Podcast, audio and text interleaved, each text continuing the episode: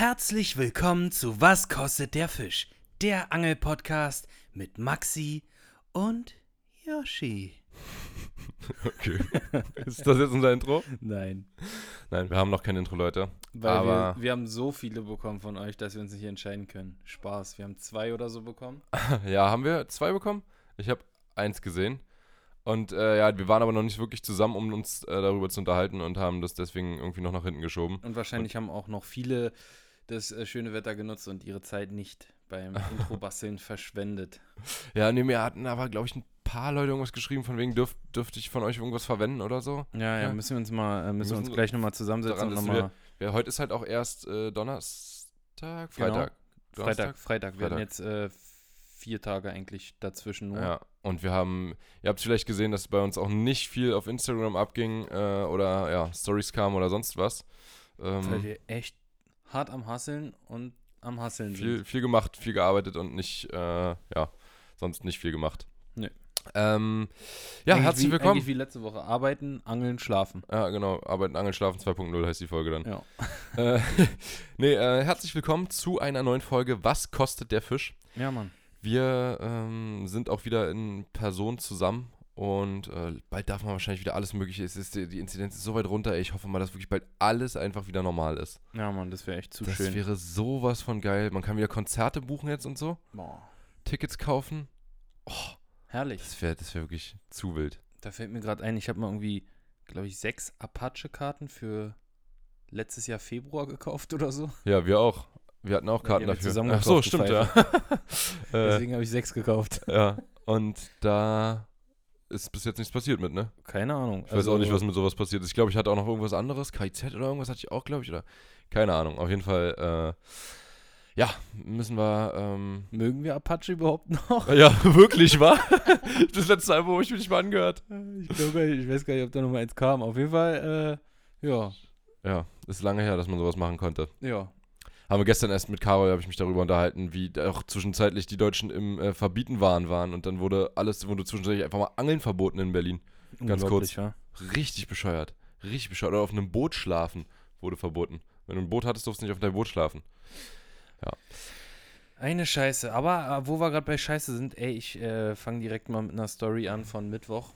Und zwar habe ich von vor kurzem ja bei Instagram auch eine Umfrage gehabt, ob es möglich ist, GoPro-Dateien zu reparieren, denn, ich erzähle kurz die Story, ich war ja in Schweden bei Daniel Nilsson vom Team Western und wir haben geangelt und wir haben richtig geil geangelt, es hat richtig Laune gemacht, wir haben schöne Fische gefangen und zu Hause dann der große Schock, die GoPro-Dateien waren zum Teil beschädigt, natürlich immer die letzten interessanten, wo dann der Biss auch zu sehen war und es war leider nicht möglich, diese Dateien zu retten, also mir wurde, glaube ich, 1000-fach dieser VLC-Player vorgeschlagen und geschickt, dass ich den doch mal probieren soll, weil der wohl irgendwie jedes Dateiformat wiedergibt, aber... Das geht nur, wenn du auch mit VLC angelst. Mit VLC-Haken. Und ja, es war auf jeden Fall nicht möglich, die Dateien wiederherzustellen und ich habe auch mit deinem Bekannten, der dir schon mal einen Arsch gerettet hast, als du deine SD-Karte formatiert hattest, mit dem habe ich gequatscht, der ist ein Profi in Wiederherstellen und so, der hat mich gefragt, wie groß sind die Dateien und ich meinte irgendwie, ey, die haben irgendwie 18 KB, also Kilobyte heißt es, glaube ich, ne? Ja. Und er meinte, das zeigt da schon, dass da nichts aufgezeichnet wurde, also da hat die Kamera einen Schaden und so weiter. Ja, definitiv richtig, richtig scheiße, was wirklich da gelaufen ist. Saubitter. Und ja, da ich die GoPro natürlich als Essential beim Dreh immer dabei habe, bin ich zu Saturn.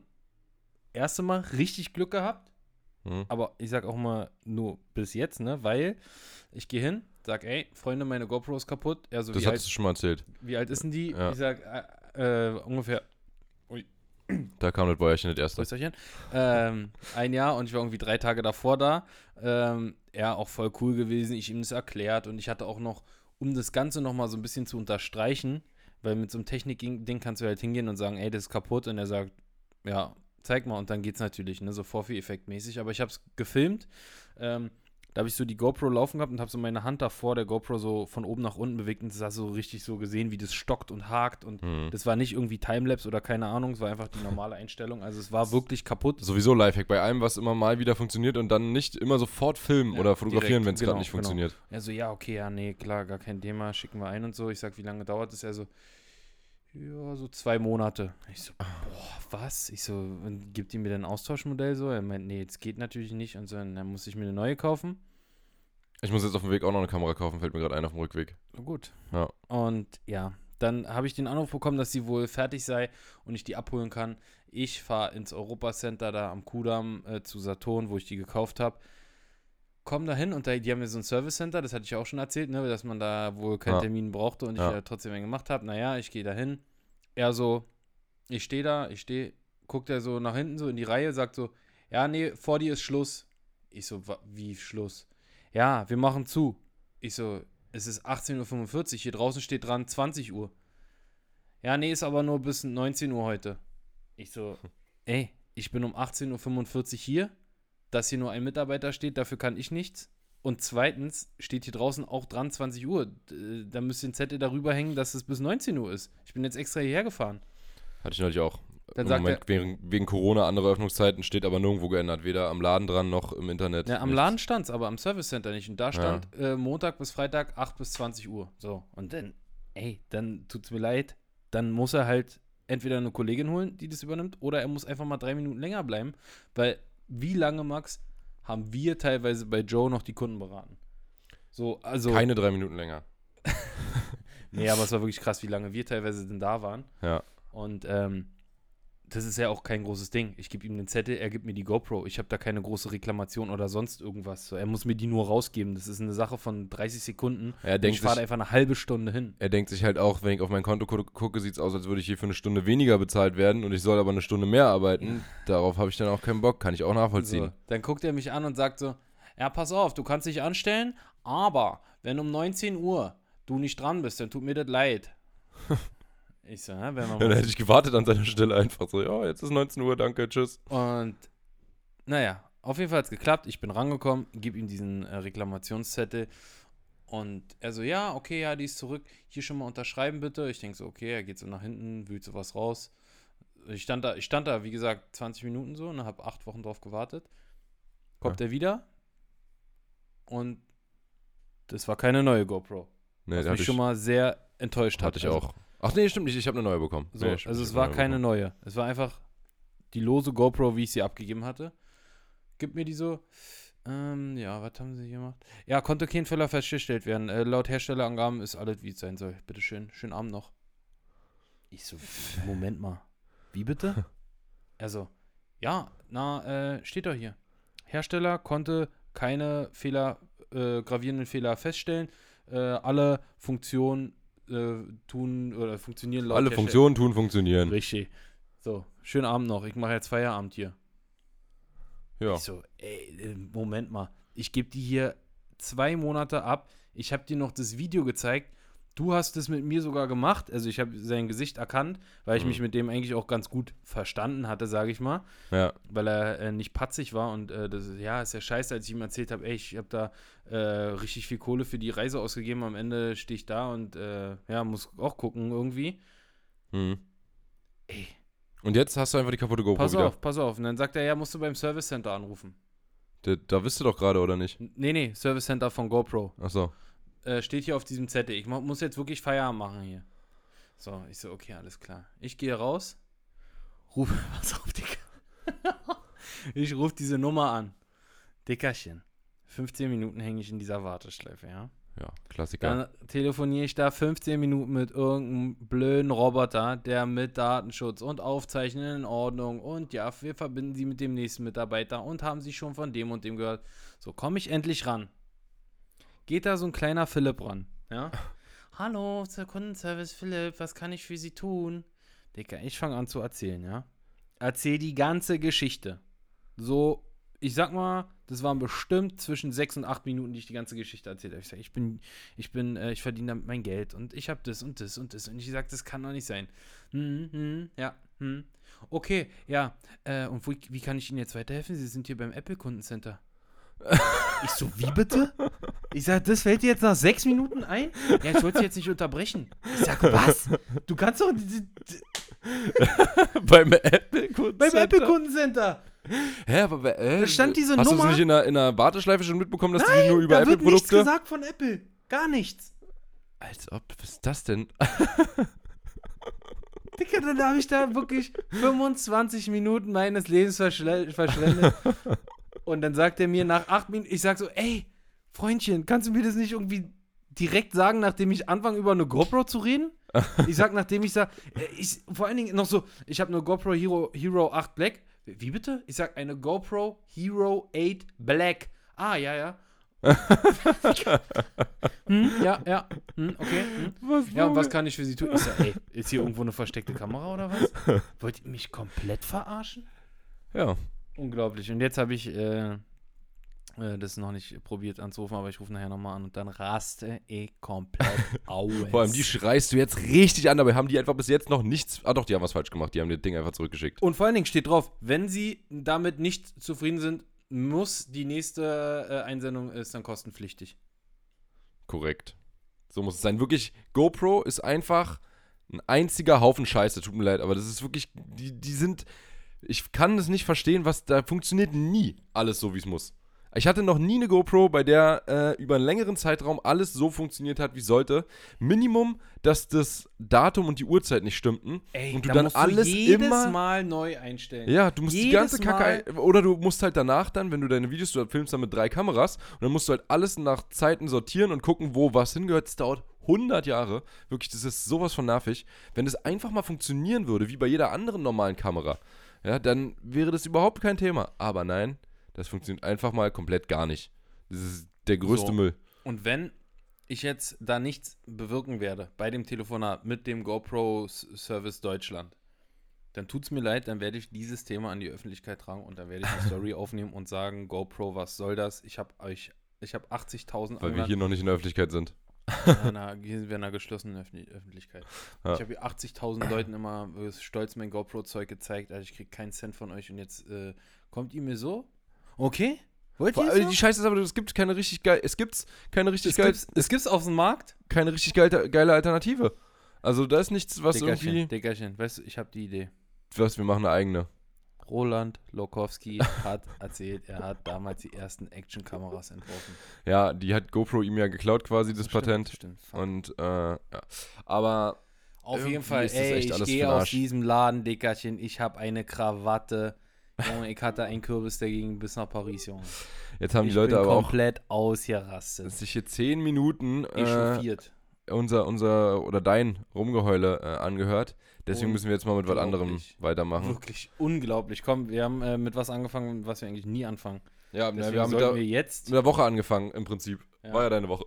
Aber ja, nö, nicht ganz. Ich war 3-mal in 4 Tagen angeln. Nicht schlecht. Props an mich. Ja. Und einmal war gut. Einmal war mittel, einmal war schlecht. Ich war 1, 2, 3 Mal angeln und einmal war okay.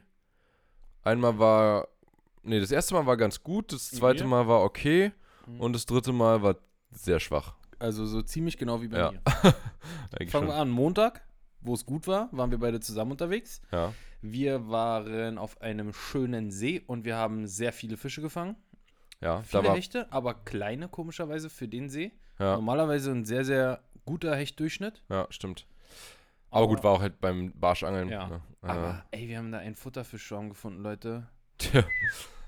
Ja, die haben sich jetzt Leco, auf jeden Fall... Mio Amore di Grande Cello. Die haben sich zusammengefunden, um zu laichen, glaube ich. Für einen Mörder.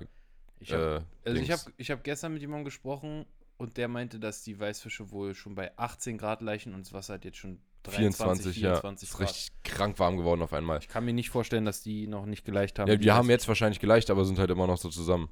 Das kann sein, und die bleiben ja auch in den Schwärmen, aber teilen sich dann halt ein bisschen mehr auf. Da war ja wirklich alles voll. Aber was krass war, so richtig ufernah im Schilf waren die ganzen ganz kleinen so. Die waren so 4-5 Zentimeter, genau. 2 bis 3 Inch, ja. Und dann, je weiter man rausgefahren ist, desto größer wurden die Futterfische. Und draußen waren richtige Delfine. Alter, die haben so richtig gebuckelt. Die sind komplett rausgesprungen, einfach die Plötzen. So richtig fette Plötzen. Ja. Komplett aus dem Wasser gesprungen. Auch bei brüllender Hitze, also nicht mal irgendwie in einer Abenddämmerung oder so. Nee, weiß ich auch nicht, was die da gemacht haben. Merkwürdig. Und ja, da drunter waren die Barschen und haben gelauert. Ja, aber waren halt auch schwer zu überreden, ne? Also man hat schon gemerkt, da sind viele Fische. Also die ersten Würfe war echt krass, ne? Ja. Da hat es direkt gerappelt. Die ersten 5 Würfe hatten wir, glaube ich, 3 Fische und noch irgendwie 2 Kontakte und noch ein paar Fehlbisse und so. Und je länger wir an diesem Spot standen und je länger wir diesen Spot beackert haben, Das so krass hat es nachgelassen. Ja, die haben mit einem wieder so ein bisschen gespielt, wie viel Köder hast du dabei halt. Du hast mit einem Köder gefangen. Wobei, das wurde am Ende noch krasser. Am zweiten Spot noch $4, ja. Hast irgendwie einen Köder dran gemacht, hast damit 3 Fische gefangen und dann war es das. Dachtest du, okay, ich habe hier einen Köder gefunden, der läuft, weil der andere hat mit was anderem geangelt und hat damit nicht gefangen irgendwie. Oder hat vielleicht auch gefangen, aber dann halt auch nach 3 Fischen wieder Schluss. Ja. Maximal. Und dann haben wir nochmal den Spot gewechselt, sind dann eine richtig steile Kante gefahren und da war es dann am Anfang auch wieder richtig krass, da haben wir auch gleich einen fetten Trupp Nachläufer gehabt. Ja, während du das gerade sagst, denke ich mir, es liegt vielleicht auch wirklich an dem klaren Wasser und dass kann die sein, dann dass halt, die dann wenn die ein paar Mal hinterherkamen, der ganze Trupp, ja, dass das dann halt, ja. Auf jeden Fall, du direkt beim ersten Wurf einen raufbekommen, da kommen 5 hinterher, ich werf nur so aus dem Handgelenk so 6-7 Meter hinter den Köder und bam. Sogar ein größerer. Ja, ist ja voll oft so, dass du den kleinsten im Schwarm dran hast und dann kommen die größeren hinterher und der andere, der dann reinwirft, der fängt noch einen größeren. Das ist echt, bei Barschen ist das, wenn die so im Trupp unterwegs sind, ist das immer krass. Aber dieser Futternet ist so krass, Mann. Ja, wirklich, wie die nicht reagieren, solange kein anderer dranhängt. Und wenn einer dranhängt, dann ist, dann bam, ist Schalter umgelegt, bam, bam. Richtig krass. Dann knallen die richtig rauf.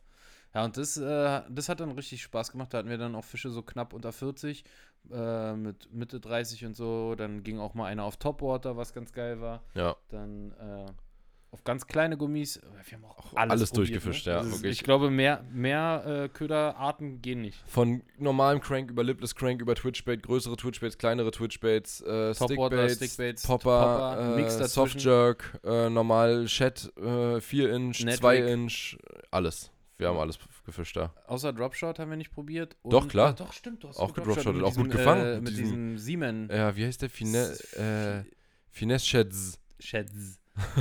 Das fand ich witzig, da hat Hannes mal ein Video gemacht, wo er Nedrick vorgestellt hat. Ja, Nedrick. Und hat halt die ganzen Köder von Simon dafür vorgestellt.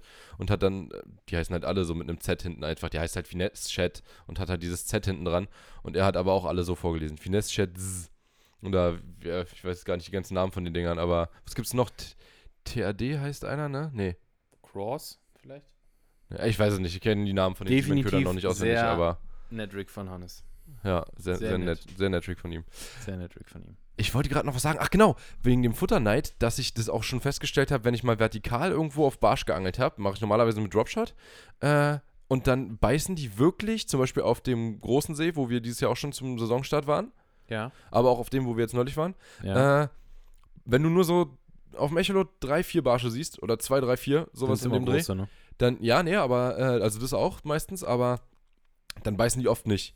Wenn du aber so 5, 6, 7 hast, also einen größeren Trupp, dann ist der Futterneid, glaube ich, einfach größer, weil es halt mehr sind und dann ist einer interessiert irgendwie und dann kriegst du viel, viel eher einen rauf, als wenn du nur so ein paar in dem Trupp hast. Also als wenn es wirklich bloß so 3-4 sind. Kann natürlich auch daran liegen, dass das in den 3-4er-Trupps dann eher die ganz Großen sind, die halt nicht mehr in so großen Gruppen unterwegs sind und dann eben noch vorsichtiger. Aber ich habe das Gefühl, dass es echt an diesem Futterneid liegt und wenn du dann da so rumzitterst, dann will der eine und dann sagt sich der nächste so, nee, jetzt den nehme ich mir. Das ist meiner, das kicke ich mir nicht den ganzen Tag hier an. Nee, aber das war eigentlich ganz cool, ne? Das hat eigentlich Spaß gemacht. Ich habe gerade einen Geistesblitz. Geiles Wetter, Mann. Gerade einen Geistesblitz, dass ich auf jeden Fall, wenn ich hier nachher nach Hause fahre, zu KFC fahre. Keine Ahnung warum, ist mir gerade so in den Kopf gekommen. Ich habe gerade so übertrieben Bock auf Chicken Wings bekommen. Ich habe so zweimal im Jahr Bock darauf, auf RZA oder KFC, was ja so ziemlich genau das Gleiche ist. Bloß, dass du bei RZA einfach 3-mal so viel bekommst. Und dass du halt danach Magenschmerzen hast 2 Tage. Das habe ich aber auch bei KFC. Ja, okay. Das wollte ich gerade sagen. Ob du für das gleiche Geld 3-mal so viel bekommst oder nicht, den Magenschmerzen ändert sich nichts. Und Durchfall ist da nach diesem Mal. Ich weiß nicht, wie ich gerade darauf kam. Ich glaube, weil ich das mit diesem Futterneid erzählt habe und dass man dann so, ich habe ja dann so einen Chicken Wing gesehen am Dropshot, der da so vor mir rumtanzt und dass ich da auch futterneidisch werden würde. Okay. Max, Alter, was trinkst du hier? Erdinger, alkoholfrei, Zitrone. Ja. Ja, alkoholfrei nur noch. Ich bin jetzt, ich habe mich schon so kaputt gesoffen, dass ich nur noch alkoholfreies Bier trinken kann. Ja. Dann war ich, Dienstag hatte ich einen Dreh mit Victor, was ganz cool war. Kannst du aber noch nicht viel zu sagen, weil... Richtig, weil das Video noch nicht draußen war. Wir haben auch Barsch und Döbel geangelt. Ich habe meinen Döbel-PB gefangen, das kann ich schon mal verraten. Das war ganz geil. Dein Dödel-PB. Mein Dödel-PB. Geil. Schön einen weggedöbelt, Alter. Petri. Richtig schön einen reingedöbelt. Ja, das war ganz nice. Schön Topwater mit Schwimmbrot, das ist echt... Was aber mir fällt gerade ein, hast du nicht... Nee, das war Victor, ne? Mit Carl und Alex da so einen riesen Döbel in England gefangen? Ich glaube, es war Victor, der dieses Monstervieh gefangen hat. Der Carl noch mit seinen... Gaumenzähnen oder wie nennen sich die? Schlundzähnen in den Finger gebissen hat? Das war ich. Warst du? Aber dann der war der bestimmt so riesig. Größer. Meinst du nicht? Nee. Wir müssen uns das Video nochmal angucken. Ja. Aber das war, nee, der war ja so klein, dass er den Finger da so komplett reinstecken musste und dann hinten zugebissen. Ja, aber das war so krass, da hatte der den Einzelhaken relativ weit hinten drin. Ja. Und dann haben wir mit Frühstücksfleisch gegangen, mit Spam. Ja, Spam. Und dann hat er den Finger so in das Döbelmaul reingeschoben, um den Haken hinten loszukriegen, weil er keine Zange dabei hatte. Und dann hat er mit den Schlundzähnen einmal zugehackt und dann meinte er so, au! Und er hat geblutet. Wir dachten so, was jetzt los? Ja. Zu verarschen, ein Döbel. Und dann hat er so seine Hand gezeigt und hat einfach geblutet. Wirklich, von einem Döbel. Richtig krass. Und Karpfen haben das auch. Ja. Schlundzähne. Ja, damit cracken die Muscheln und genau, so. Genau, ja. Crazy shit. Und Nüsse. Wobei Nüsse, das ist auch so ein... Hat das neulich auch irgendjemand in einem Podcast erzählt? Ich glaube, das war bei Gemischtes Hack oder irgendwo. Irgendwo hat jemand erzählt, dass das voll bekloppt ist, womit man eigentlich angelt, weil wann kriegt so ein Fisch sowas mal vor... Also ein Wurm. Wie oft fallen denn Würmer ins Wasser? Ja. Wie oft fallen Nüsse ins Wasser? Naja, ja, das war bei Hack, ja. Ja? Mhm. Ja, da haben die auch mal irgendwie übers Angeln gesprochen und danach habe ich mir auch gedacht, ja stimmt eigentlich, war so ein Wurm ist an sich auch schon total bescheuert. Wann fällt ein Wurm ins Wasser? Wie soll das passieren? Eigentlich voll komisch. Ja. Also voll der dumme Köder. Oder Maden. Nie. Ja. Normale Maden oder was? Beim Anfüttern Brot. Halt. Warum denn Brot? Und kannst auch... Weiß ich nicht. Also es sind wirklich komische Sachen, die Dinger fressen und andere Sachen. Also eine Nacktschnecke fällt ja viel eher ins Wasser. Mal, weil also davon gibt es ja einfach viele, die irgendwo rumkriechen, als eine Made oder ein Wurm. Die frisst aber keinen Fisch. Eine Nacktschnecke. Obwohl sie eigentlich so, warum nicht? Oder Nacktschneckenfetzen könnte man auch nehmen zum Angeln. Ich habe letztens ein Foto gesehen, wo einer einen Döbel mit einer Nacktschnecke gefangen hat. Wollte ich auch mal probieren. Also es gibt wohl irgendeine Art, die besonders fängig ist an Nacktschnecken. Ah. Aber manche nicht, diese ekligen Tiger-Nacktschnecken. Ne, diese ekligen braunen, weißt du? Die so rund werden, die so aussehen wie eine schöne Katzenkackwurst. Ja, so eklige, braune, schleimige Mistviecher. Die sind wohl sehr bitter und deswegen funktionieren die, glaube ich, nicht gut, habe ich mal gelesen. Damals zu meinen Ansitzzeiten, zu meinen Plumpszeiten. Okay, dann lutschen wir mal die nächste Nacktschnecke, kicken einfach, einfach kurz die Nacktschnecke lutschen. Aber wie gesagt, ich könnte mir das wirklich vorstellen, so nennen wir die Folge. Nacktschnecken lutschen. Ja, das gefällt mir. Erst ein Wegdöbeln, dann die Nacktschnecke lutschen. Nee, Nacktschnecke lutschen ist gut. Schön kurz und knackig und schleimig und würzig. Genau. Ein bisschen bitter im Abgang, aber ja.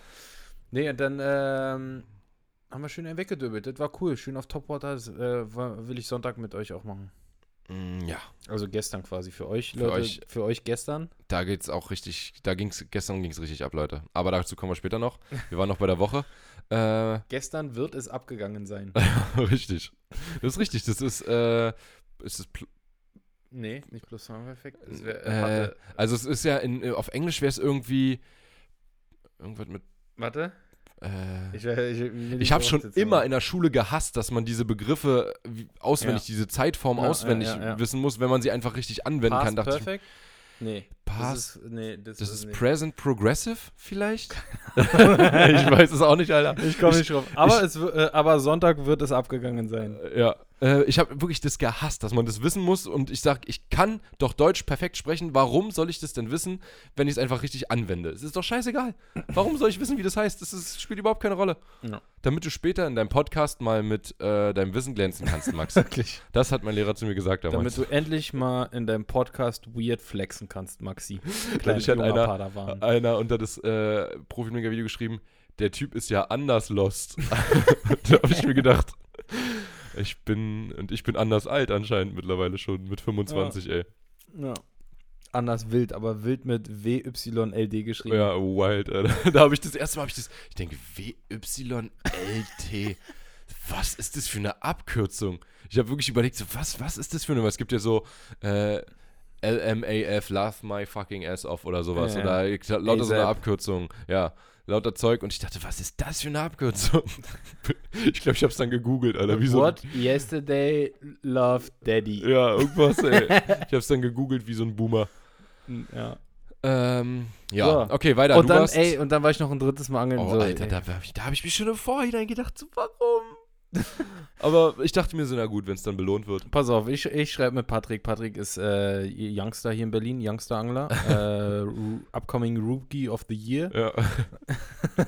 Und der ist sehr viel unterwegs und der hat jetzt sich ein Boot geholt, richtig, richtig geil aufgebaut. Also der hat auf jeden Fall mega... Deutlich krasser, als ich das gemacht habe. Mega Talent, hat auch ordentlich Kohle investiert. Ja. Also ich weiß, wie viel er fürs Boot gezahlt hat. Und ich kann ja sagen, dass es am Ende insgesamt, so wie es da stand, 10-mal so teuer war wie das Boot, was das an sich geholt hat, aber natürlich das mit Boot Motor. War halt super günstig, ne? Ja. Ja. Also Boot hat 10 Euro gekostet und er hat dann 100 Euro. Nein. Nee, aber es war echt krass und echt richtig cool geworden. Der kriegt mit seinen 15 PS da auch wirklich 40 Buletten aufs Tacho. Ja. Und, aber es ist halt ein sehr kleines Boot, ne? Ja, aber zu zweit optimal. Wie ein Anker so von der Größe? Ein bisschen größer. Okay. Und sich auch so eine Klappe reingebaut, dass er darin pennen kann. Alles komplett mit Teppich ausgelegt. Hat irgendwie 4000 von diesen Tacker-Klammern verbraucht, um den Teppich anzutackern. Okay. Aber ist echt cool geworden und sich auch noch so eine LED-Lichtleiste rangeklebt. Ja, Ambiente-Beleuchtung. Ja, voll cool. Hat er richtig gut gemacht, Mann. Richtig krasse Props da an Patrick. Und der hat mich mitgenommen und der ist immer sehr früh auf dem Wasser. Und er meinte, Bock, Donnerstag früh angeln zu gehen. Ich so, ja, er sagt so, aber früh. Ich so, ja, wann denn? Ja, lass 3:30 Uhr treffen. 3:30 Uhr, Alter. 15:30 Uhr ist doch nicht früh, Dicker. 15:30 Uhr, okay. Schön Dämmerung mitmachen, Dickerchen. Und ja, dann meinte ich so, ja. Und dann dachte ich mir ja, ob ich nur um 5 aufstehe oder um 3 oder um 6 oder um 7, ich bin so oder so müde. Vor allen Dingen macht das keinen Unterschied. Aber wenn 3:30 Uhr treffen, heißt ja wann aufstehen? 3 Uhr. Ich bin 14 Minuten zum Spot gefahren, für den ich eigentlich 23 Minuten brauche. Ja, das ist geil nachts. Das hatte ich, wo bin ich denn neulich nach Hause? Gestern Nacht, gestern bin ich auch innerhalb von 10 Minuten eine Strecke von 20 gefahren oder so durch die Stadt. Richtig nice. Auch natürlich an alle Verkehrsregeln gehalten. Ja, na klar, aber es ist ja halt, Ampeln sind aus, kein Verkehr. Klar. Ja, vielleicht bin ich 59 gefahren. Ja. Ist ja auch egal. 60. Ja. Und dann waren wir da und der meinte, ey, das ist wirklich so, wir fangen momentan fette Barsche, aber die Frequenz ist nicht geil, aber wenn wir halt welche fangen, ist es krass, wir waren auf der Havel, wenn wir welche fangen, ist krass und die Rauben. Und du wirfst sie an und die gehen auf Topwater, knallen die rauf, wie blöde so. Und das ist aber halt dann so 10 Minuten und dann fährst du an einen anderen Spot, da kannst du auch nochmal Glück haben und die erwischen. Naja, wir waren halt um 3:30 Uhr, haben wir uns getroffen. Er hat auf dem Wasser gepennt. Der hatte den Abend quasi geangelt. Um 11 Uhr ist ja irgendwie dunkel, hat bis um 1 Uhr noch Zanderangeln gemacht. Der ist auch verrückt, Alter. Hat bis um 1 Uhr Zander geangelt, hat dann 2 Stunden gepennt und mich dann eingesackt. Junge. Und dann... Das will ich ja für keinen Fisch der Welt machen. Also dann ging die Sonne langsam auf und wir haben da geworfen. Und dann meinte ich so, ja, hier, wir haben ein bisschen über das Tackle unterhalten, über die Western-Routen. Ich so, mach mal einen Wurf mit meiner Route. Er macht einen Wurf an so einer Stelle und knallt Barsch rauf. Kein großer, ein 30er oder so, aber war lustig. So die ganze Zeit geangelt ohne Biss. Und dann ich sage, mach mal einen Wurf mit meiner Route hier. Dass du mal die Aktion so siehst und dann fängt er direkt beim ersten Wurf, war auch ganz lustig. Und dann mitten auf der Havel dann so ein Rauben. So, und dachten wir, okay, vielleicht ein Barsch. Hingeworfen, Fehlattacke. War aber schon heftige ordentlicher Schwall. Dann hat er einen Biss bekommen, kam ein schöner Rapfen raus, so, ich glaube, 72 oder 73 war der. Oh. Und richtig fett, richtig gut genährt. Und Max, dann habe ich geangelt. Ich habe diesen Western Spot-On gefischt, der so zwischen Stickbait und Popper, dieses Ding, weißt du? Ach, Western Spot-On heißt der. Ich habe verstanden, ich habe diesen Western Spot angefischt. Nee, Western Spot-On. Western Spot-On Topwalker. Es gibt schon Western Spots auf der Havel. Das ist ein Topwalker. Topwalker? Der kleine Hänger gerade. Mikrofon hakt irgendwie ein bisschen. Ja. Und dann habe ich den da so Walk the Dog lang geführt und es knallt auf einmal. Bam! Und dann Fehlbiss. Digga, nochmal angeworfen, nochmal, bam! Und ich habe wirklich ungelogen, wirklich ohne Scheiße, ich habe 6-mal die gleiche Attacke vom Fisch bekommen. Und der ist einmal so aus dem Wasser geschossen, der Köder ist in einem hohen Bogen mir entgegengeflogen, der Rapfen war bestimmt einen Meter aus dem Wasser, geil. Hat richtig fett drauf geklatscht und ich habe ihn nicht bekommen. Und da wurde es immer schlechter. Und dann haben wir am Ende einfach, weil es so scheiße war, haben wir uns Mikroköder rangemacht und haben probiert, Grundeln zu fangen, was auch geklappt hat. Für Grundeln steht man noch gerne um 3 Uhr auf. Also, und dann haben wir irgendwie um 9 Uhr morgens dann da unter so einer Brücke Grundeln geangelt, die ich mir dann mitgenommen habe, weil ich mal mit Grundeln Dropshotten möchte.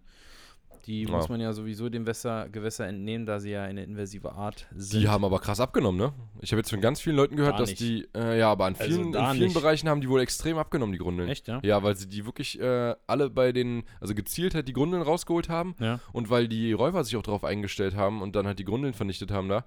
Und ich dachte, ich kenn's ja nur so aus den Regionen, wo, klar, für die Ansitzangler das scheiße ist, aber wo man schon das seit langem halt sieht, dass da viele Grundeln sind, zum Beispiel, genau. Und die Barsche und Zander sich aber halt mit den Dingern einfach super fett fressen. Also ich meine, die haben doch auch letztes Jahr mit Grundelimitaten so abgenommen, und was, ich gar nicht verraten. Was hatten die für ein Format da, die Barsche, die wir gefangen haben? Halt auch nicht die 50er oder End-40er oder was, sondern halt einfach die kleineren Barsche, so ein 35er, wie der da aussieht, Junge. Fetten Nacken, fetter Nacken, so richtige Ochsen einfach, weil sie halt nur diese Grundeln fressen, für die sie sich kaum bewegen müssen, das total einfach für die zu fressen ist, ja, werden die halt kugelrund. Ja. Aber hier bei uns hat sich da bis jetzt noch nicht so richtig was rauskristallisiert, dass das irgendwie den Fischbestand verändert, ne? In der Spree oder was? Ja, in der Spree und in der Havel und so überall hier, die gibt ja überall, oder Havelkanal, das ist ja alles voll jetzt mittlerweile auch mit Grundeln. Mittlerweile sind sie eigentlich an jeder Stelle. Aber dass das dadurch besser geworden ist, konnte ich nicht feststellen. Ich hoffe auf jeden Fall in der Havel gut, und ich habe mir die eingefroren und ich will mal irgendwie jetzt, vielleicht nicht jetzt, aber so zum Spätsommer, Herbst hin mal, vielleicht, wenn du Bock hast, können wir es ja gerne mal machen. Dropshotten mit den Dingern. Und Dingsen hier, wie heißt das? Gummifisch oder so. Dieses Rig, was man zum Köderfisch-Jing nimmt.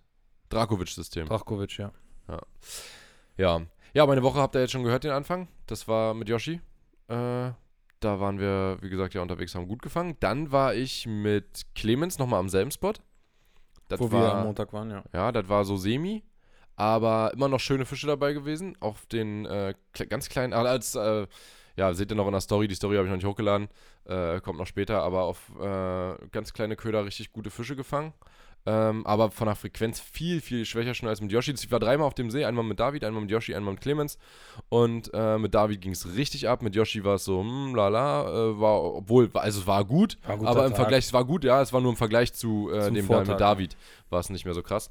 Und dann mit Clemens war es halt hat es nochmal deutlich abgenommen. Es war über 6 Tage verteilt. Einen Tag angeln, einen Tag nicht, einen Tag angeln, einen Tag nicht und wieder noch dahin. Aber immer nur Abendzeit, waren immer bloß mit Clemens, habe ich mich erst 18:30 getroffen oder so. Und dafür haben wir, dass wir wirklich uns um 18:30 getroffen haben, irgendwie 2 Stunden geangelt haben, haben wir dann doch ziemlich gut gefangen. Ja, und dann war ich nochmal mit Carol auf der Spree und das war tatsächlich ultra schwer. Das war erst gestern Abend. Da haben wir dann auch wirklich bis um 2 oder so durchgezogen noch, weil wir noch einen Zander fangen wollten, aber wir haben auch noch mit Jan hier, ne, Hausboot Jan, mit dem haben wir noch lange gequatscht und der hat mir, also da habe ich mir dann mal so ein bisschen Gedanken gemacht, er und Basti, sein Kumpel, die viel unterwegs sind zusammen. Basti ist halt auch so ein Tackle-Freak, ein totaler, und fischt auch viel mit Swimbaits.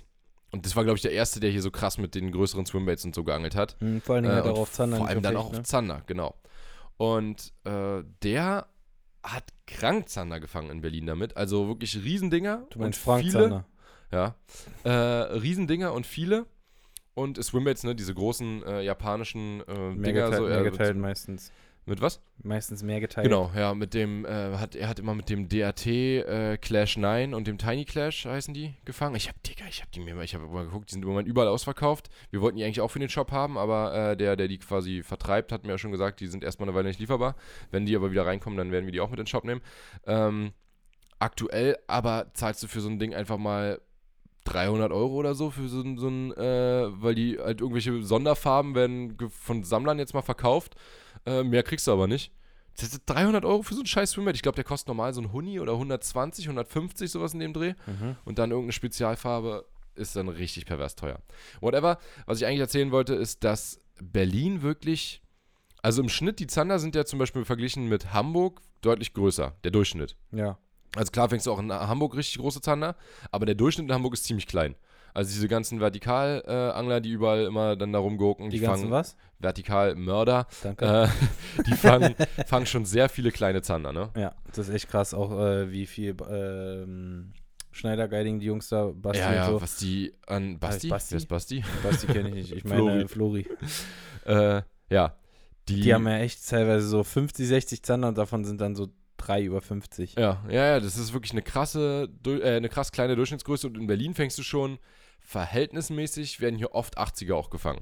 Ich sag, auf 10 Zander in Berlin sind 4 unter 50 ja. und der Rest ist eigentlich über 60. Ja, ja, eigentlich schon, ja.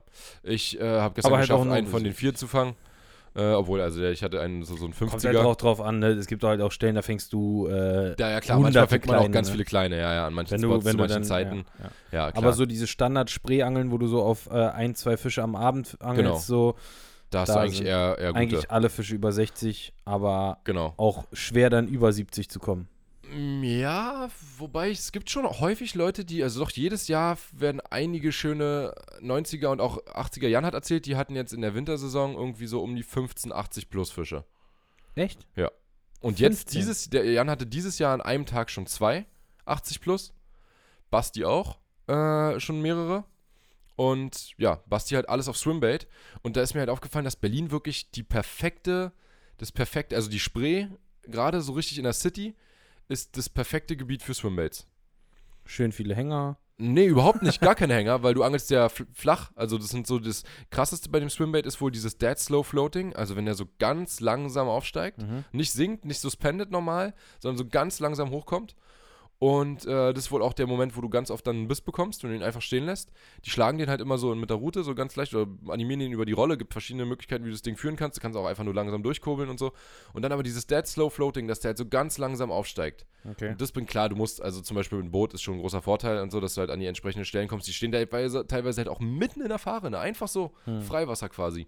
Aber die ganze Fahne in Berlin ist ja bloß 2-3 Meter tief. Ja, das ist ja nicht mal eine Rinne. Ja, genau, es ist keine Rinne, es ist alles gleich tief. Ja. Die ganze, aber halt mitten im Fahrwasser, also in der Mitte vom Gewässer. Und die ganze Spree ist so flach und das ist halt genau das, was die Zander machen. Ne? Die Spree ist auch relativ futterfischarm, finde ich. Also jetzt nicht krass viel. Wenn du dich da irgendwo hinsetzt und dann fängst du stippen, dann musst du schon ein bisschen was machen. Muss schon richtig stehen, ja, um Fische zu fangen.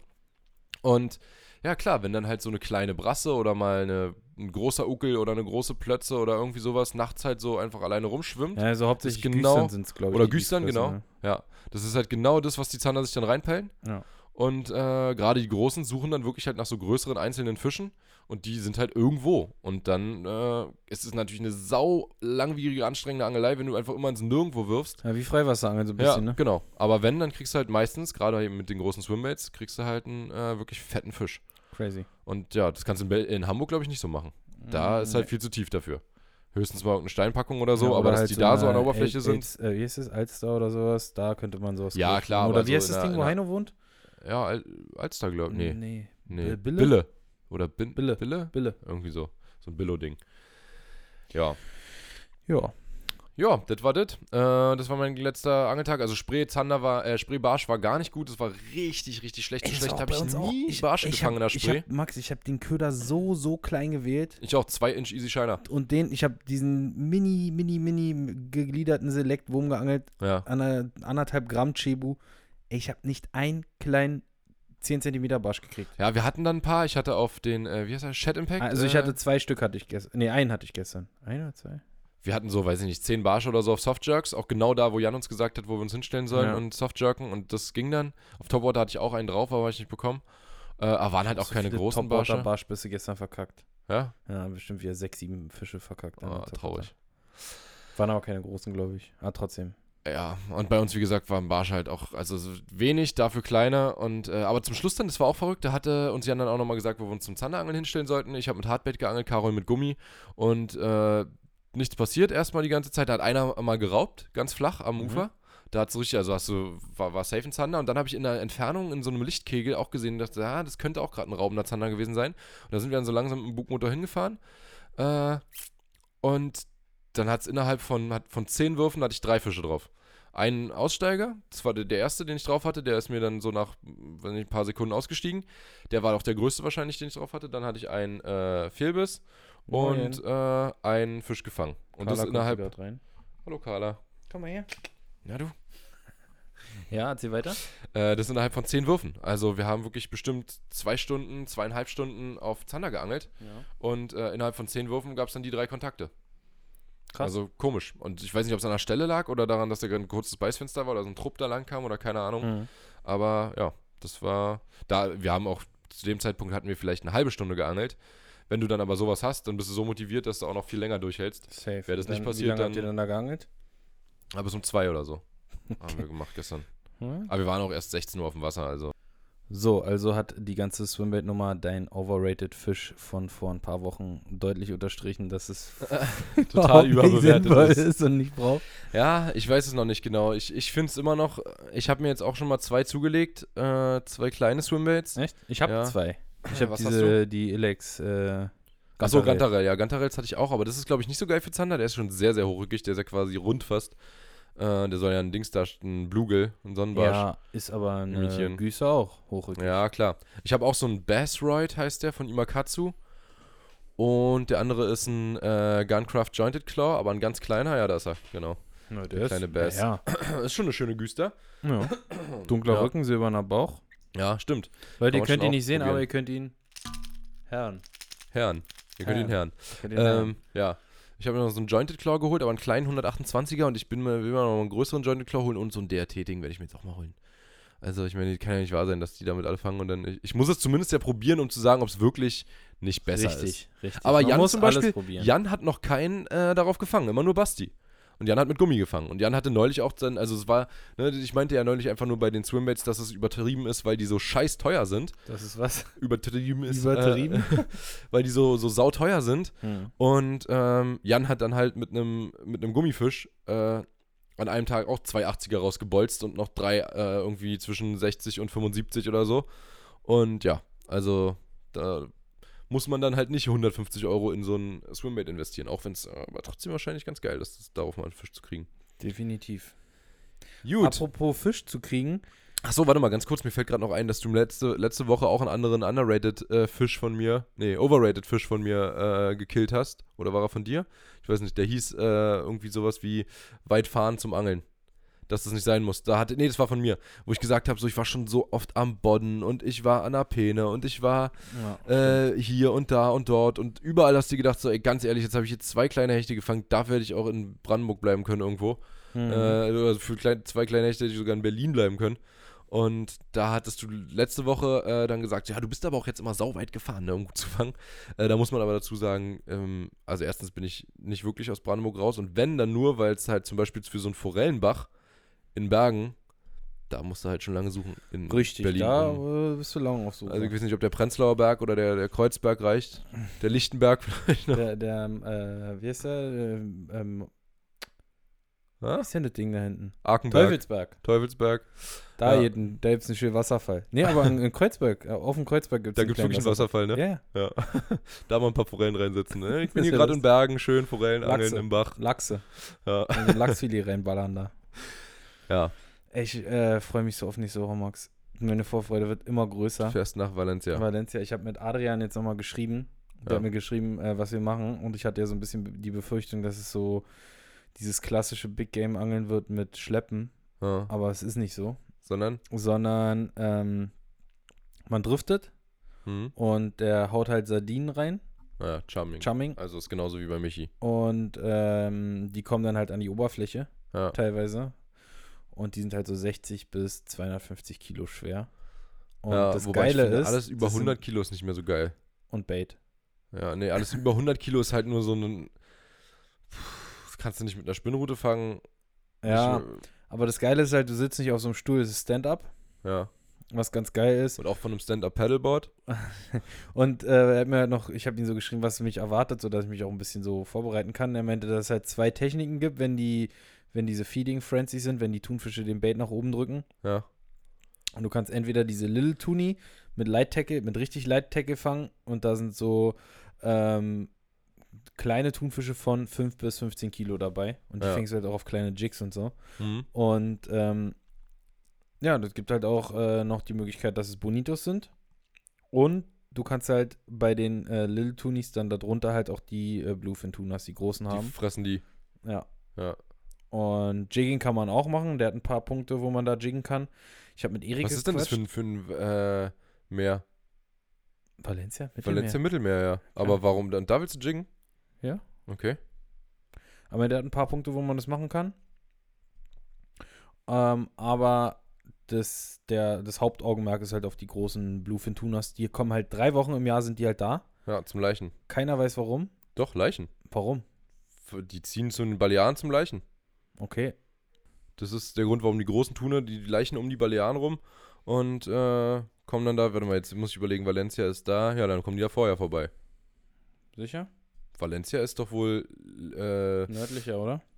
Nee, nicht nur, also ich meine, es geht ja um die müssen ja vom Atlantik da reinkommen, durch Gibraltar da halt durch. Meinst du? Dann kommen die also von, ich habe die Karte gerade nicht. Valencia ist auf der Höhe von Ibiza. Also aus dem Westen. Wo ist Valencia? Da oben ist Valencia. Ja, genau. Naja, genau. Und dann ziehen die halt vorbei und ziehen um die Balearen rum und kommen auf dem Weg eben hier an Alicante, Valencia und so weiter vorbei. Da ist Ibiza. Barcelona zum Beispiel hast du ja dann welche, die also nicht direkt Barcelona, aber weiter unten, die hier im Delta vom Dings sind. Vom Ebro, genau. Ebro-Delta. Ja. Hier bei Reus da irgendwo, bei Marco Reus. Und ja.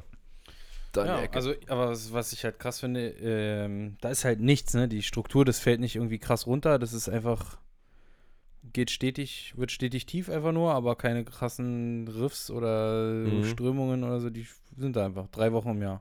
Ja, das ist, ist irgendwie komisch, irgendeine Strömung wird da schon sein. Ja, klar. Aber im Mittelmeer hast du ja sowieso wenig Strömung im Vergleich zum Atlantik oder so. Ja, aber irgendwelche Ströme da sind, die kann man ja auch überhaupt nicht ausmachen, also kannst ja nicht finden irgendwie. Du merkst das wirklich nur an den Fischen, die halt dann da langziehen. Richtig, ja. Immer wieder in den gleichen Regionen.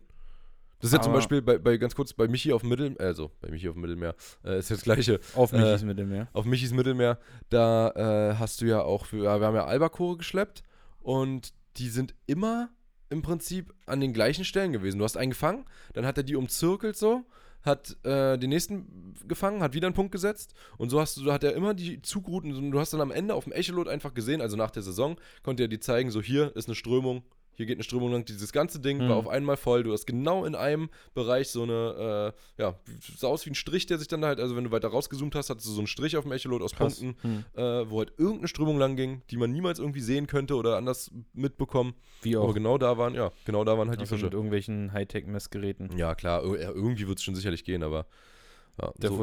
Fisch muss ja doch da sein, ja. Genau. Ja, crazy. Auf jeden Fall freue ich mich ultra darauf.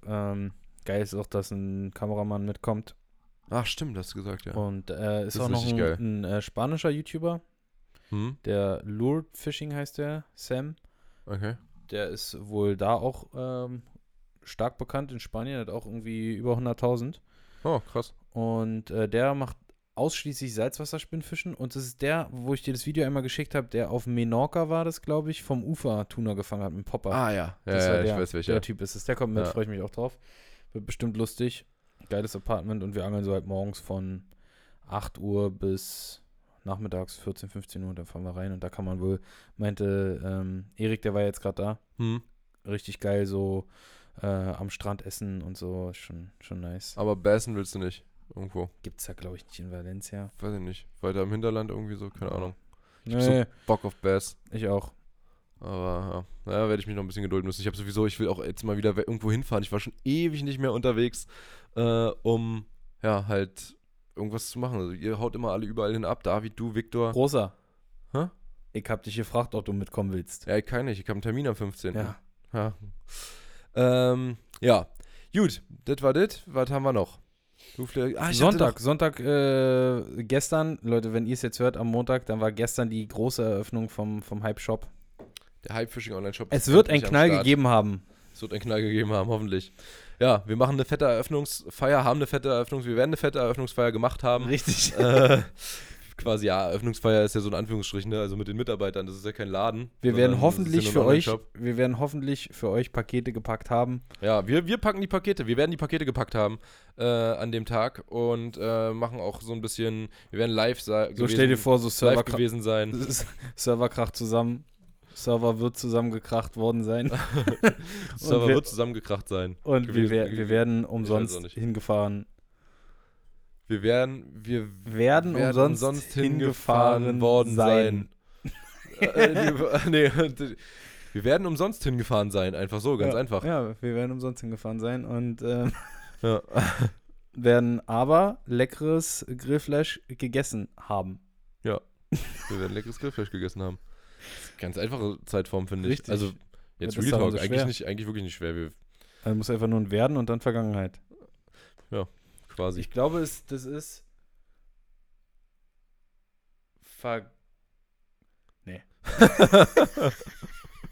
Nee, wir googeln mal, was die Zeitform ist, aber warte mal. Wir lassen das raus. Das ist mir jetzt zu anstrengend, da irgendwas zu googeln. Ich wollte sagen, dass wir jetzt wirklich Gas gegeben haben, um noch Produkte in den Shop zu kriegen. Und wir werden Gas gegeben haben. Nee, wir haben Gas gegeben. Schon die letzte Zeit. Und ja, das hat sich hoffentlich gelohnt. Ey, was aber es ja für Hiobsbotschaften gab. Ey, wirklich, das ist einfach... Leute, Shimano, sorry, no hate, aber Shimano kann keine einzige Rolle liefern. Nicht eine. Von unserer Bestellung für weiß ich wie viele 1.000 Euro geht kein, oder 10.000 Euro geht nicht eine, oder 100.000? Sechsstellig. Es ging nicht eine einzige Rolle raus an uns. Nicht eine. Das ist doch so krass, oder? Und dafür aber, Daiwa, gar keinen Versand in den letzten Überhaupt 5 Wochen. Von Daiwa kommt einfach dafür gar nichts. Auch kein Köder, keine Route. Nichts. Weil die gerade umgezogen sind zu einem sehr günstigen Zeitpunkt. Wollte ich gerade sagen, das muss man Daiwa aber lassen. Da haben sie sich einen guten Zeitpunkt ausgesucht, um umzuziehen.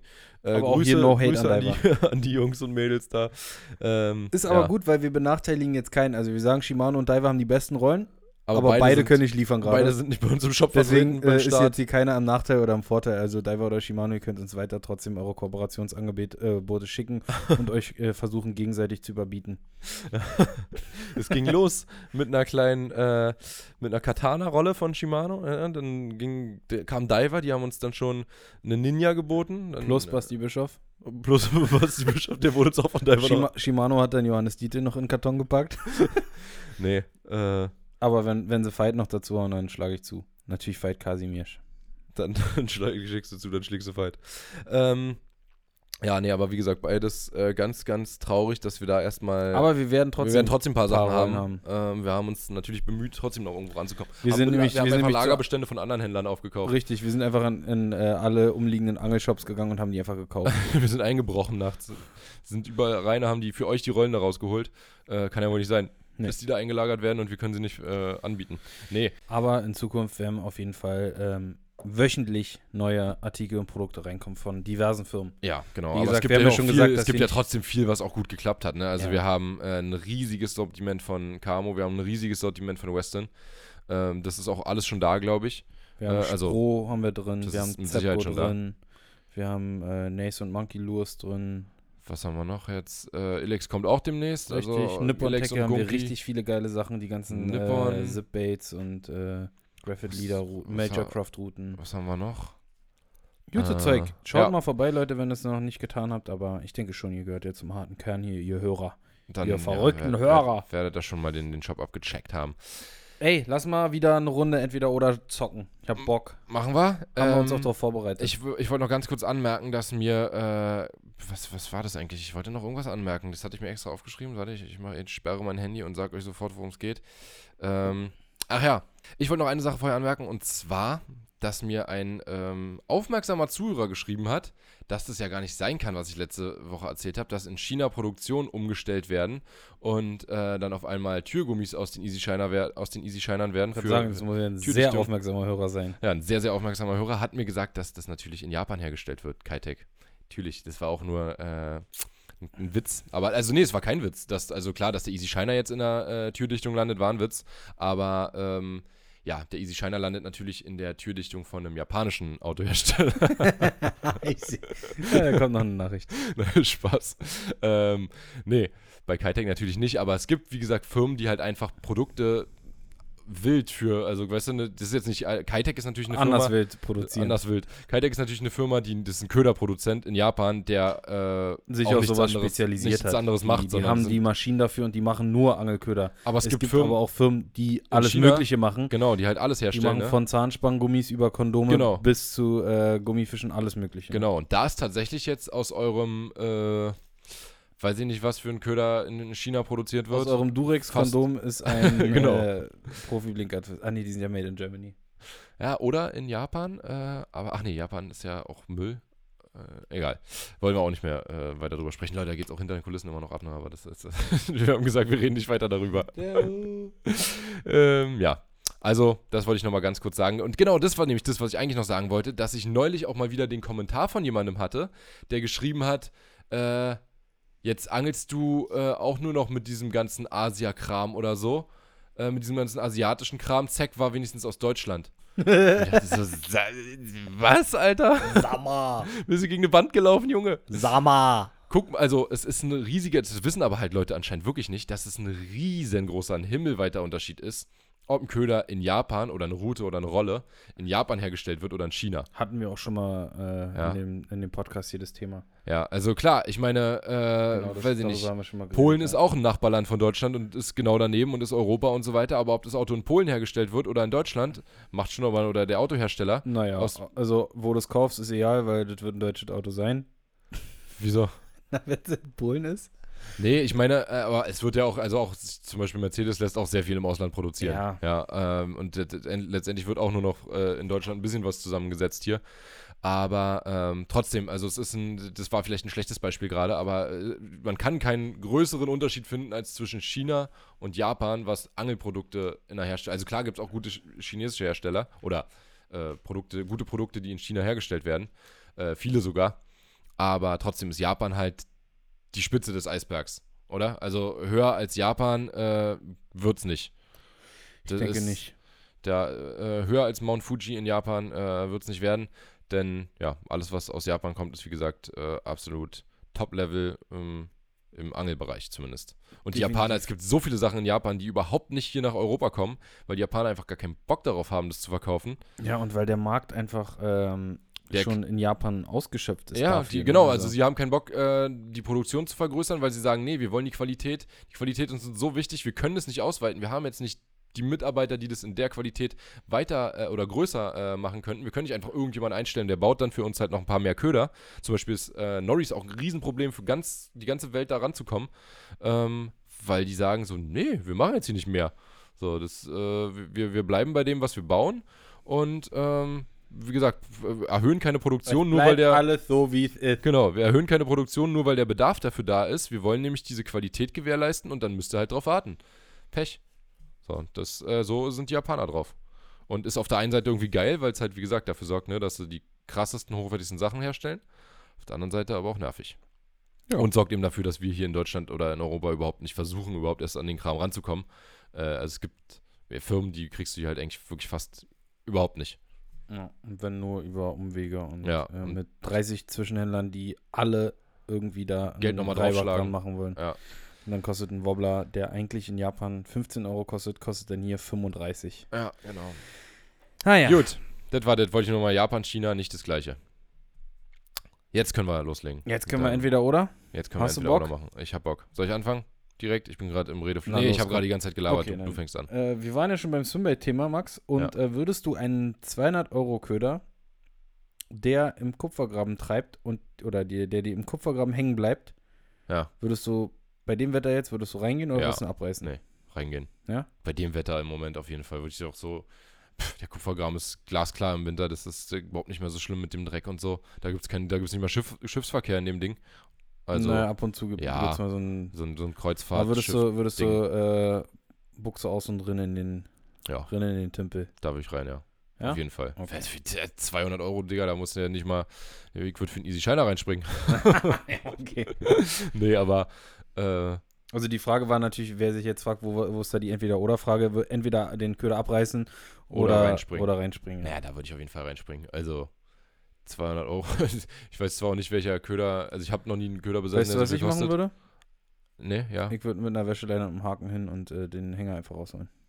Das kannst du auch versuchen, ja. Dann brauchst du nicht baden. So wie Jan mit der Räumungsaktion da Zeug aus dem Wasser geholt hat. Genau. So könntest du auch. Genau. Und dann triffst du genau mit deinem Enterhaken dein Swimbait und der zerbricht. Das geht kaputt.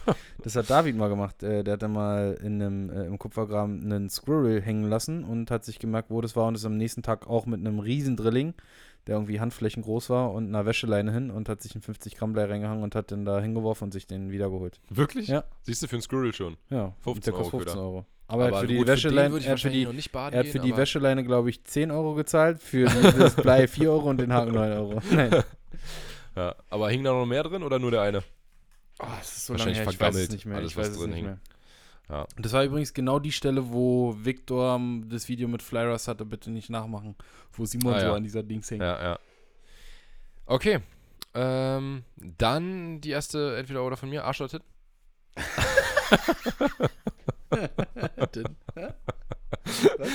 Spaß. Popper oder Stickbait? Stickbait. Ja? Ja. Okay. Safe. Ich glaube bei mir... Weil ich jetzt vor allen Dingen einen Stickbait habe, der die Popper-Funktion zusätzlich hat. Ja, okay, so ein gemischtes Ding. Das zählt nicht. Nee, aber Stickbait auch dann. Stickbait ist bei Fliegt mir, glaube ich, auch der mehr fängt insgesamt. Fliegt besser und Popper habe ich manchmal wirklich das Gefühl, du verschreckst die Fische. Manchmal. Ja, aber ich habe auch oft schon das Gefühl gehabt, dass du sie genau damit dann hochgelockt hast. Ja, aber dann fehlt halt auch ein Stickbait.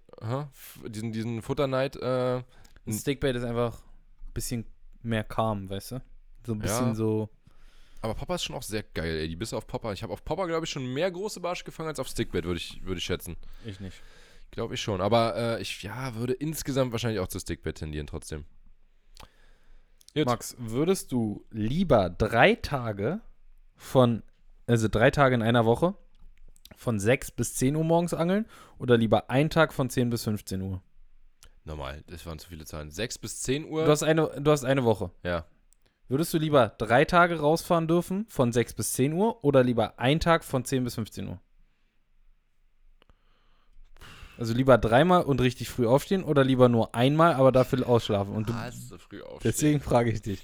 Ich hasse früh aufstehen. Ist es dir so viel? Fängt bei mir schon um 7 an. Ja, und du müsstest aber von 6 bis 10 Uhr hättest du Zeit. Also du hättest insgesamt netto Angelzeit 12 Stunden mit 3-mal früh aufstehen oder 1 Tag, aber nur 5 Stunden netto Angelzeit. Und dann auch noch so eine Dreckszeit. 10 bis 15 Uhr, du hast die Abenddämmerung nicht. Und das morgens ist auch vorbei. Richtig. Das, dann würde ich in dem Fall morgens gehen. Aber 3-mal, ja? 3-mal, ich muss 3-mal dann früh. Aber gut, wenn ich dann wieder im Rhythmus wäre, bei mir ist ja nur mein Rhythmus verkackt, dass ich erst um 2 ins Bett gehe und dann halt um 9 aufstehe oder so. Ja. Das ist halt, aber wenn man dann wieder drin ist, ja, dann ist ja auch egal. Dann gehe ich ja eh früh ins Bett, kann früh schlafen und dann kann ich nächsten Tag auch wieder früh aufstehen. Und insofern würde ich das, ja, doch auf jeden Fall so rum, ja. Da kannst halt auch Zeit mehr als schon, doppelt so viel und auch angeln. Eine viel bessere Zeit halt, die man zum Angeln hat. Nee, dann mach ich so. Wäre es ausgeglichen? Wären es 3 Tage so, 3 Tage so? Würdest du es auch die frühe Zeit nehmen? Ja, weil das andere ist halt wirklich eine richtige Kackzeit. Also ich gehe dann normalerweise, entweder gehe ich halt erst ein bisschen später los und angel dann so von, weiß nicht, 14 Uhr bis abends halt. Oder also jetzt im Sommer, oder ich gehe halt... Wobei das auch krass ist, eigentlich sagt man ja immer, Morgen- und Abenddämmerung ist geil, aber morgens ist nochmal was ganz anderes, Digga. Ja, morgens ist viel krasser als abends. Morgens erste ist die Stunde Zeit. Von 5 bis 6 Uhr morgens oder Safe. Von 4.30 Uhr bis 5.30 Uhr ist... Auf jeden Fall. Digga, wie ruhig das da alles ist. Wenn du Punkte vergeben müsstest für die Uhrzeiten, dann von 1 bis 10, dann ist es morgens auf jeden Fall 10, safe. Ja. Und abends ist vielleicht noch im Vergleich 7. Ja. Würde also das sagen. Ist nochmal deutlich geiler. Weil es einfach auch so laut ist draußen noch und so und alles aufgewirbelt und die... Ja, und weil die Fische ja den ganzen Tag über schon und auch morgens und so gefressen haben. Ja. Vielleicht nicht so viel, aber sie haben halt schon gefressen und waren aktiv und morgens hatten sie halt die ganze Zeit quasi Ruhe und haben nichts gemacht und sind dann halt die Nacht über inaktiv gewesen und gehen dann morgens auf einmal irgendwann wieder ab. Also morgens ist schon nochmal deutlich besser. Ja. Ja. Okay. So, dann bist du dran. Wels oder Karpfen? Wie? Ansitz? Ja, würde ich mal sagen. Ja, allgemein jetzt so die Fische, was fängst du lieber, Wels oder Karpfen? Ich glaube Karpfen, weil ich Wels einfach noch nicht so doll gemacht habe und das noch nicht so sagen kann. Aber du kannst ja sagen, worauf du mehr Bock hättest jetzt. Würdest du lieber, also sagen wir mal Ansitz. Klar, das Spinnrute in Wels ist geiler als ein Karpfen beim Ansitz, aber Ansitz... Eigentlich ja ziemlich ähnliches Angeln, ne? Ja, also einer halt nur ein bisschen größer, ne? Ja. Ich würde Wels nehmen, wenn ich mich entscheiden müsste, weil ich einfach noch nicht so einen großen Wels gefangen habe. Gut, Karpfen jetzt auch noch nicht so riesig. Ich denke mal so 15 Kilo wird das größte gewesen sein, was ich gefangen habe. Das sind 30 Pfünder. Aber ich glaube, ich würde Wels nehmen, weil ich es einfach noch nicht so gemacht habe. Ich glaube aber nicht, dass du schon mal einen 30 Pfünder gefangen hast. Oh, by the way. Das ist so der überschätzte, wie groß die waren. Die sind, glaube ich, ein 30 Pfünder ist schon ein ganz schönes Ding. Da könntest du dich genauer dran erinnern, dass du einen 30 Pfünder hattest irgendwo. Den fängst du nicht mal so... Ich hab's ja nicht gewogen. Ja, ich weiß, aber das meine ich ja. Da überschätzt man das Gewicht von den Dingern. Das ist, also ein 20 Pfünder ist schon ein schöner Karpfen, 25 ist schon wirklich ein fettes Teil und ein 30er, den hältst du halt auch nicht mehr vor. Nee. Weil der einfach insgesamt vom Körper halt einfach nicht leicht zu halten ist und dann eben auch 15 Kilo nach vorne halten, so schwer wieder so glitschig ist, unförmig zum Halten. Der kann nie im Leben, hat der 30 Pfund, der hat nicht mal 20. Doch. Nee. Doch. Der, den du mir gerade gezeigt hast, Digga, deine Hände im Vergleich, der war ja noch nicht mal fett, der war ja sogar noch lang gezogen, der hatte nicht ansatzweise 30 Pfund. Aber ist auch egal, okay, ich würde mich auf jeden Fall für Karpfen entscheiden. Ja. Alter, Wälse sind so schleimige Mistviecher. Ist geil im Drill und so, aber die zu händeln dann draußen und wie die stinken. Ich habe meine Klamotten gewaschen, getrocknet, angezogen, gedacht so, die stinken ja immer noch, obwohl ich es dabei nicht gemerkt habe. Also als ich die aufgegangen habe, habe ich es nicht gemerkt.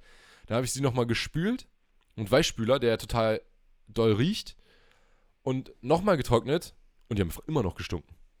Also normalerweise Klamotten, die aus der Waschmaschine kommen, die kann man so nehmen und wieder anziehen. Das Ding musste ich zweimal waschen und es hat immer noch nach Wels gerochen. Das ist ja wirklich, das war richtig räudig.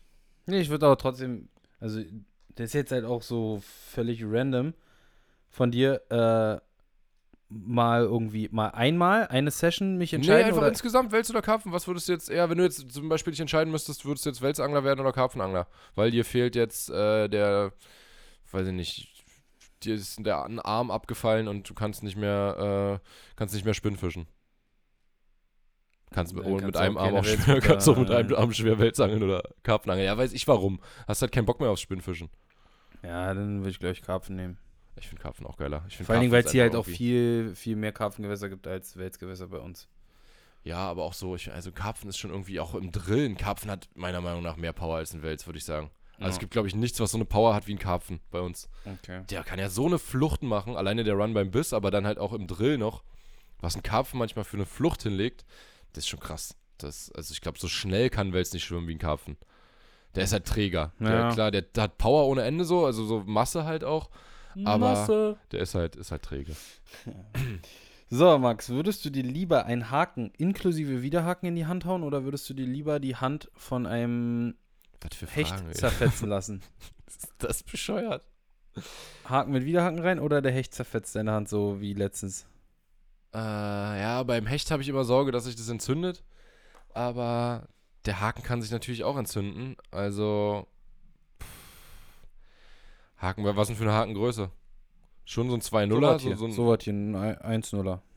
Ah, der ist ja auch noch so dick, dreht dich hier, die kleine Sau, ey. Ah, das ist schon widerlich. Den im Handballen oder lieber den Hechtzahn? Handballen auch noch. Im Handballen musst du ja zum Arzt und der muss die Hand aufschneiden, weil den kriegst du nicht wieder raus, glaube ich. Doch. Also oder du musst halt richtig reißen und dann reißt du dir auch echt wieder. Dann nehme ich auf jeden Fall den Hecht. Der Hecht, der haut aber richtig rein, ne? Ja, das, was ich hier neulich in der Hand hatte, was ja immer noch nicht verheilt ist, ne? Ja. Der Hecht hat halt auch noch die Bakterien, ne? Die hast du natürlich an einem Haken auch, aber an einem Hecht nochmal deutlich stärker. Was eine Frage, Alter. Tja. Ich lasse mir vom scheiß Hecht in die Hand beißen. Das mache ich ja ständig. Okay. Mir egal. Der Haken drin, das ist ganz widerlich. Ich habe zwar auch schon ein paar Mal einen Haken auch mit Widerhaken drin gehabt und auch einfach wieder rausgeruppt. Ich würde auch den Hecht sogar nehmen. Einmal im Video mit Simon. Ich würde auch den Hecht nehmen, weil es ist so ein ekliges Gefühl. Weil wenn der Haken drin ist, und das tut mehr weh. Ja. Ich habe auch schon mal einen Haken abgemacht einfach vom Köder und habe dann weitergeangelt mit dem Haken im Arm. Und dann später habe ich irgendwann den Haken rausgemacht, weil ich habe gedacht, scheiß drauf, ich angel jetzt erstmal einfach. Und muss zum Arzt wahrscheinlich, um den rauszumachen. Und dann habe ich es aber doch selber noch rausoperiert, aber habe erstmal weitergeangelt. Stark. Ja, es tut halt auch nicht weh, ne? So ein Haken eigentlich an sich tut nicht weh. Also wenn er erstmal drin ist, finde ich, dann... Ey, kannst du dich erinnern, wo ich letztes Jahr diesen fetten Duo-Hecht-Twitchbait in der Hand hatte? Durch den Finger? Nee. War ich da dabei? Nee, war ich mit David. Ah, doch, aber ich kann mich erinnern. Ja, ja, stimmt. Wo auf der einen Seite rauskam, wo ich ihn durchstechen musste. Ja. Alter, das Durchstechen ist halt auch so äußerst ungeil. Ja. Das, sich selber halt dieses Ding dann noch weiter reinhauen. Wenn du dir durch Zufall irgendwie beim Werfen oder bei irgendwas halt irgendwie reindonnerst. Der ging hier auf der einen Seite rein und kam aus der anderen wieder so leicht draußen. Ich musste ihn halt durchrammen, aber das war aua. Ja, das tat weh. Nicht schön. Gut, dann letzte Frage von mir. Wir sind auch schon wieder ganz schön weit. Ja. Genau. Lieber 1,20 m Hecht oder 90er Zander? 90er Zander. Echt, ja? Ja. Gar keine Frage. Ich würde den fetten Zander nehmen. Ich glaube, ich würde den Hecht nehmen. In dem Fall. Weil ich glaube, der Zander ist für uns einfacher zu fangen hier als der Hecht. Also bei uns in der Region safe. Wo willst du hier 1,20 Meter Hecht einfach mal Müritz. So? Ich meine, bei uns in der Region, habe ich gesagt. Müritz ist Region bei uns. Anderthalb Müritz Stunden. Ist 2 Stunden weg. Anderthalb. Naja, eher 2. Ich würd den Zander. Und auch da kannst du ja auch 90er Zander fangen. Ja, 90er Zander kannst du auch in der Spree fangen. 1,20 Meter Hecht nicht. Ja, aber du kannst auch 1,20 Meter Hecht im See, wo du auch schon gemetert hast, fangen. Ja, aber... Na. Oder im... Das passiert nicht normalerweise. Dingssee, da, in dem... Wo du zweimal dabei warst beim Metern. Oder was meinst du? Nee. Ist ja auch egal, jetzt hier irgendwelche... Aber wir haben bessere Hechtgewässer als Zandergewässer hier. Ja, wir haben halt beides. Also für so richtig große haben wir in der Region, finde ich, sowieso wenig. Also 1,20 Meter ist schon sehr schwer in Berlin-Brandenburg irgendwo. Und 90er Zander, ja, ich glaube, der kommt früher oder später einfach. Der ist ich würde aber den Zander nehmen. Okay. Ja, ich würde den Hecht nehmen. Dein PB ist halt auch noch nicht so groß beim Hecht. Größer als deiner? Nee. Ach nee. Ja, okay. 2 Zentimeter kleiner, aber dafür in Deutschland gefangen. Tja. Ja, Minion. Wie viele Meter Hecht hast du dieses Jahr schon so? Und 90er? 3. Oh. 2, 3. Hast du überhaupt schon 80er dieses Jahr? Ja. Ja, sicher? Ja, ich hatte schon 95er. Wo hast du den? In Schweden. Wieder. Im Ausland zählt's nicht, Yoshi. Ausland zählt nicht. Ja. Holland zählt nicht, Schweden zählt nicht, Spanien zählt nicht. Ja, das sind die Länder, die nicht zählen für PBs. Okay. Und Finnland auch nicht. Und Teile von Norwegen. Und Uruguay? Uruguay zählt. Und Bodden zählt auch nicht. Bodden zählt mittlerweile, würde ich sagen, zählt Bodden doppelt. Das ist so scheiße geworden da. Nee, Bodden und dann zählt Müritz auch nicht. Nee, doch, das zählt alles. Gut, Leute, wir zählen jetzt nochmal ein bisschen hin und her. Ihr könnt euch ja mittlerweile schon auf Hypefishing freuen und vor allen Dingen auch auf die nächste Folge. Denn nächsten Montag sind wir wie gewohnt für euch am Stissen, um euch flutschig und cremig in die neue Woche gleiten zu lassen. Okay. War das ganz schön eklig? Das war komisch, das war echt komisch. Damit bin ich jetzt auch raus und froh, dass ich Yoshi dabei gerade nicht in die Augen geguckt habe, als er das gesagt hat.